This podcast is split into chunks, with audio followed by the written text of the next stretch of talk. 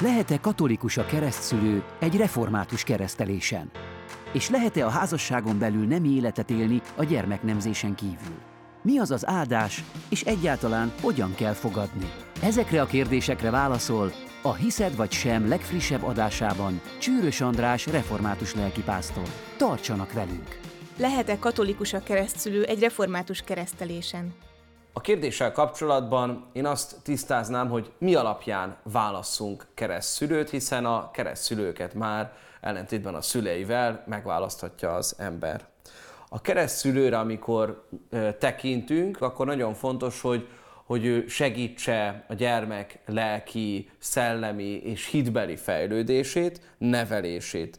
Tehát olyan keresztülőket válaszunk, akik az Isten iránti elköteleződésben erősítik a gyermeket és a, a szülőknek ezt, a, ezt az oldalát.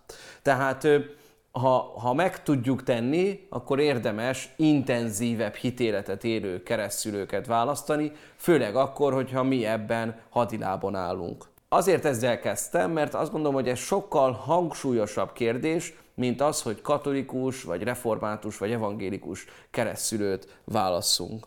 A keresztülőknek megkeresztelt keresztjénnek kell lenniük, de ezen túl, ha van valami további kritérium, azzal kapcsolatban pedig érdemes felkeresni a helyi lelkipásztort, a helyi gyülekezetet, hiszen a református egyházban eléggé nagy önállósága van a gyülekezeteknek, ezért sokszor helyi szabályozásokat fogunk találni. Tehát azt javasolom, hogy kérdezzék meg a helyi lelkészt, ha gyöbről járnak, akkor éppen engem, de ha máshol, akkor, akkor a kollégát. És ez azért fontos, mert mert ahogy beszélgetnek majd, akkor érezni fogják, hogy a keresztelő az nem csak egy szép esemény, nem csak Istenhez és az egyházhoz való kapcsolódásunk, hanem a helyi gyülekezethez is való elköteleződésünknek lehet az első állomása. Hajrá! Lehet-e házasságon belül nemi életet élni a gyermeknemzésen kívül? Számítottam rá, hogy lesz a nemi élettel kapcsolatos kérdés is hosszú választ szeretnék rá adni, és két úton szeretném megközelíteni a kérdést. Először is a Szentírás felől, illetve a természet oldaláról. Amikor a Bibliában a házasságról olvasunk, akkor egyértelműen, mint a férfi és a nőnek a szövetségéről, a szeretet kapcsolatáról olvasunk. Legismertebb ige a Biblia első lapjairól származik, ugye, hogy ezért a férfi elhagyja apját és anyját, és ragaszkodik feleségéhez, és lesznek ketten egy testé. Ebben az igében nem olvassuk azt, hogy lesznek ketten egy testé, hogy gyerekük legyen, vagy és azután gyerekeik születtek, hanem a, a házasságnak, mint hogyha a legfontosabb küldetése az lenne, hogy a férfi és a nő teljesen egyé váljon, egymásra találjon. Hogy testileg, hitbelileg, lelkileg egyé legyenek. A másik oldal tehát a természet, hiszen amikor a természetre tekintünk, akkor nagyon sok esetben megérthetjük a teremtőnek az akaratát, úgy, mint amikor egy festményt szemlélünk, akkor nagyon sok esetben jobban, mélyebben megismerhetjük a festőnek a szándékát, életét. És amikor a természetre tekintünk, akkor akkor azt látjuk, hogy, hogy a nem élet örömszerző, tehát Istennek több célja is volt ezzel, nem csak annyi, hogy gyerekek, hogy utódok legyenek ezáltal. A házasság célja tehát elsődlegesen az, hogy a férfi és a nő benne egyé legyen. Nem csak azért, vagy nem azért házasodunk, hogy gyerekünk legyen, hanem azért, mert valakivel szeretnénk összekötni az életünket élethosszig. A, a házasság az nem csak addig tart, amíg gyerekünk lesz, ugye mi nem imádkozó sáskák vagyunk, hanem ha nem csak addig tart a, a házasságunk, amíg felneveljük a gyermekünket, hanem még utána is.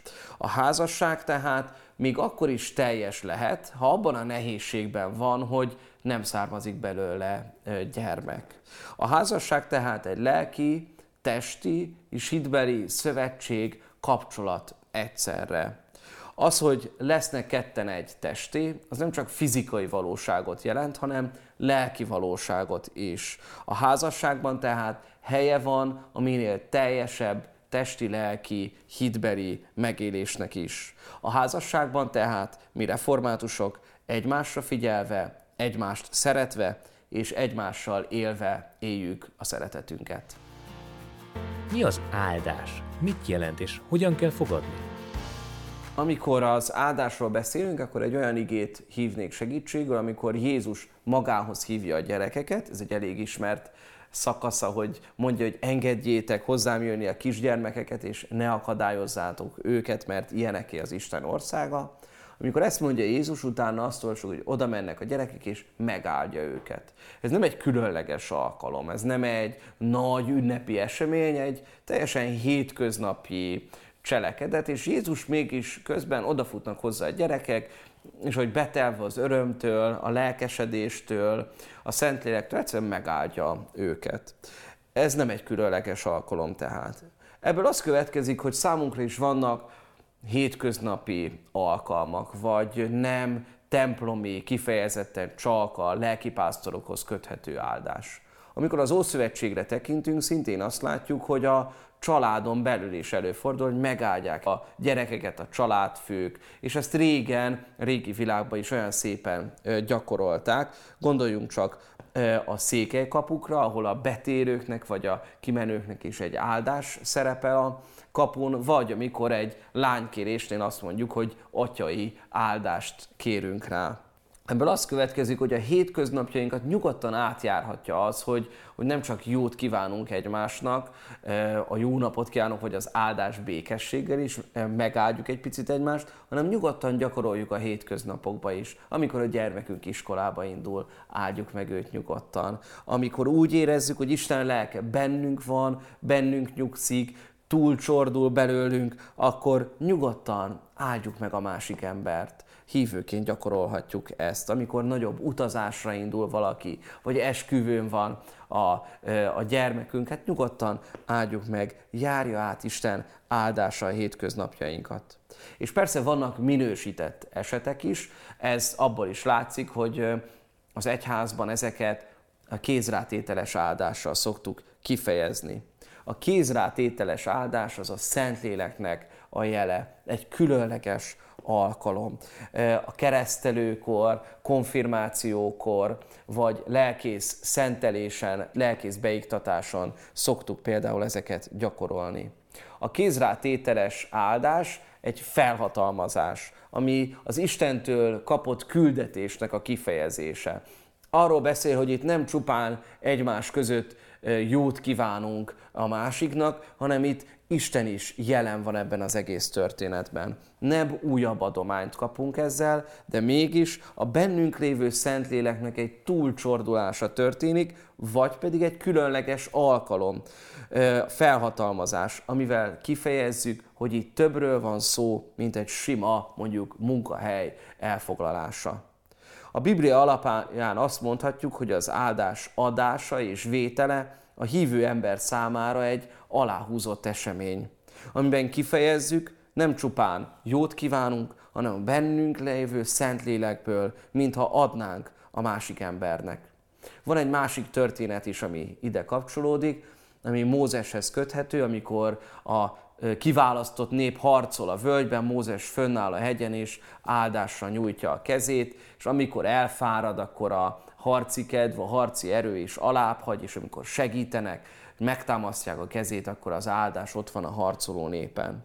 Nem ő adja az erőt, de ő kéri el Istentől az erőt a harcoló néphez. Nyugodtan gyakoroljuk ezt, és adjuk meg a méltóságát ennek a csodálatos dolognak, és egy személyes dolog. Emlékszem a konfirmációs áldásomra is, és hogy mennyire eh, magával ragadott, és mennyire elkísér az életem során ez az áldás, ahogy az Aggeus könyvében olvassuk, e naptól fogva megáldalak. Így legyen. Ennyi volt mára a Hiszed vagy sem, de a jövő héten újabb epizóddal jelentkezünk. Addig is várjuk kérdéseiteket a hiszed vagy sem kukacreformátus.hu címre. A mai műsort is újra megnézhetitek a Magyarországi Református Egyház Facebook és Instagram oldalán, valamint Youtube-on. Áldás békesség!